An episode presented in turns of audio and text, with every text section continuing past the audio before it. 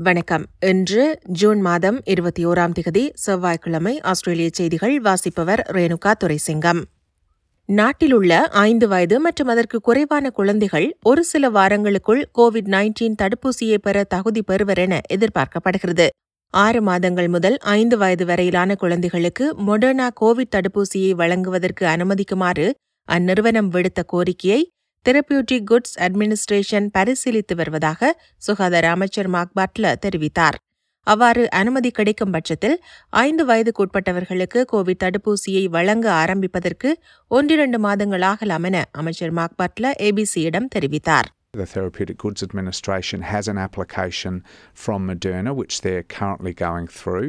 If that is approved, then that will go, as I said, to our advisory group on vaccinations. Now, I don't control that time frame. I think it's appropriate that those authorities feel that they are able to conduct their work, their legislative uh, work, uh, in a time frame that's proper. Uh, and I, I'd expect that to happen over coming weeks.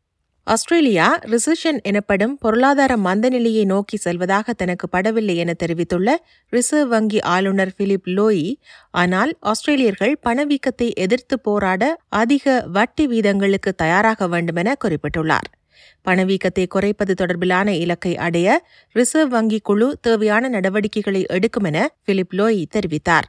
சிட்னியில் நடந்த American chamber of commerce நிகழ்வில் உரையாற்றிய அவர் இந்த ஆண்டு பணவீக்கம் ஏழு சதவீதமாக உயரும் என எதிர்பார்க்கப்படுவதாகவும் அடுத்த சில ஆண்டுகளில் இது குறைவடைய ஆரம்பிக்கும் எனவும் தெரிவித்தார் It's, it's going to be some years, I think, before inflation's back in the 2 to 3% range. But it will, over the next couple of years, it will gradually come down. And that's what's important that we chart this path back there and people have confidence that we'll do that.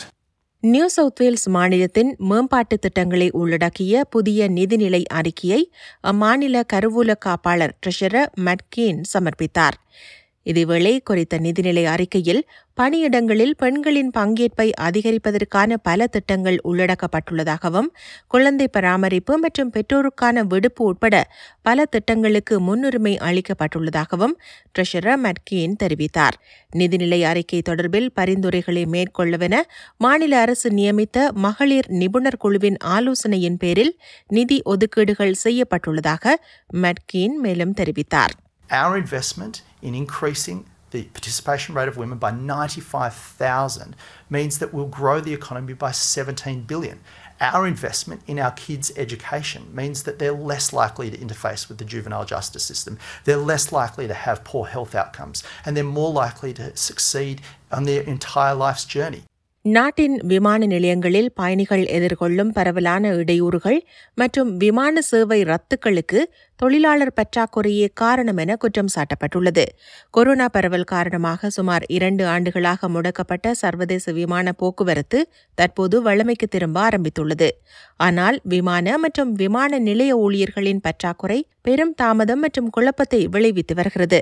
புதிய பணியாளர்களை உடனடியாக வேலைக்கு அமர்த்துவதில் தொடர்ந்தும் சிக்கல்கள் நிலவுவதால் பயணிகள் ஜூலை மாதத்திலும் தாமதங்களை எதிர்கொள்ள நேரிடலாம் என சிட்னி விமான நிலையத்தின் தலைமை நிர்வாகி ஜெஃப் கல்பர்ட் ஏபிசியிடம் தெரிவித்தார் I'm not going to sugarcoat it. It's going to be challenging because we're still going to have staff shortages in the June July school holidays. We learn a lot from the lessons of the uh, Easter school holidays and the Queen's birthday long weekend. We're throwing everything we possibly can at it. நாடு முழுவதும் Covid தொற்று காரணமாக மேலும் ஐம்பத்தி ஒன்பது பேர் மரணமடைந்துள்ளனர் New South Wales மாநிலத்தில் கோவிட் தொடர்பிலான மேலும் ஏழு இறப்புகள் பதிவாகியுள்ளன. அங்கு புதிதாக ஏழாயிரத்தி எண்ணூற்றி ஐந்து பேருக்கு கோவிட் தொற்று உறுதிப்படுத்தப்பட்டுள்ளது. விக்டோரியா மாநிலத்தில் புதிதாக ஏழாயிரத்தி ஐநூற்றி ஏழு பேருக்கு தொற்று உறுதிப்படுத்தப்பட்டுள்ளது. இருபத்தி எட்டு பேர் மரணமடைந்தனர். மேற்கு ஆஸ்திரேலியாவில் மேலும் நான்காயிரத்தி எண்ணூற்றி எண்பத்தி ஐந்து பேருக்கு தொற்று உறுதிப்படுத்தப்பட்டுள்ளது. ஆறு பேர் மரணமடைந்தனர். குயின்ஸ்லாந்து மாநிலத்தில் புதிதாக நான்காயிரத்தி எழுநூற்றி தொன்னூற்றி ஏழு பேருக்கு கோவிட் தொற்று உறுதிப்படுத்தப்பட்டுள்ளது. நால்வர் மரணமடைந்தனர். தெற்கு ஆஸ்திரேலியாவில் இரண்டாயிரத்தி இருநூற்றி எழுபது பேருக்கு தொற்று உறுதிப்படுத்தப்பட்டுள்ளது. பதினோரு பேர் மரணமடைந்தனர். ஏசிடியில் எண்ணூற்றி அறுபத்தி ஐந்து பேருக்கு தொற்று உறுதிப்படுத்தப்பட்டுள்ளது. மூவர் மரணமடைந்தனர். இனி இன்றைய நாணய மாற்று நிலவரம். ஒரு ஆஸ்திரேலிய டாலர் அறுபத்தி ஒன்பது அமெரிக்க சதங்கள் இருநூற்றி ஐம்பத்தி ஒரு இலங்கை ரூபாய் இருபது சதங்கள் ஐம்பத்தி நான்கு இந்திய ரூபாய் நாற்பத்தி ஏழு காசுகள் தொன்னூற்றி ஆறு சிங்கப்பூர் சதங்கள் மூன்று புள்ளி பூஜ்ஜியம் ஆறு மலேசிய ரெங்கெட். நிறைவாக நாளைய வானிலை முன் அறிவித்தல் பேர்த் மழை தூரக்கூடும் இருபத்தி இரண்டு செல்சியஸ் அட்லைட் மழை பதினேழு செல்சியஸ் மெல்பர்ன் மேகமூட்டமாக காணப்படும் பதினாறு செல்சியஸ் ஹோபார்ட் மேகமூட்டமாக காணப்படும் பதினான்கு செல்சியஸ் கன்பரா வெயில் பதிமூன்று செல்சியஸ் சிட்னி வெயில் பதினெட்டு செல்சியஸ் பிரிஸ்பர்ன் வெயில் இருபத்தி மூன்று செல்சியஸ் டாவினிலும் வெயில் முப்பத்தி மூன்று செல்சியஸ். இத்துடன் எஸ்பிஎஸ் தமிழ் ஒலிபரப்பு வழங்கிய ஆஸ்திரேலிய செய்திகள் நிறைவு பெறுகின்றன.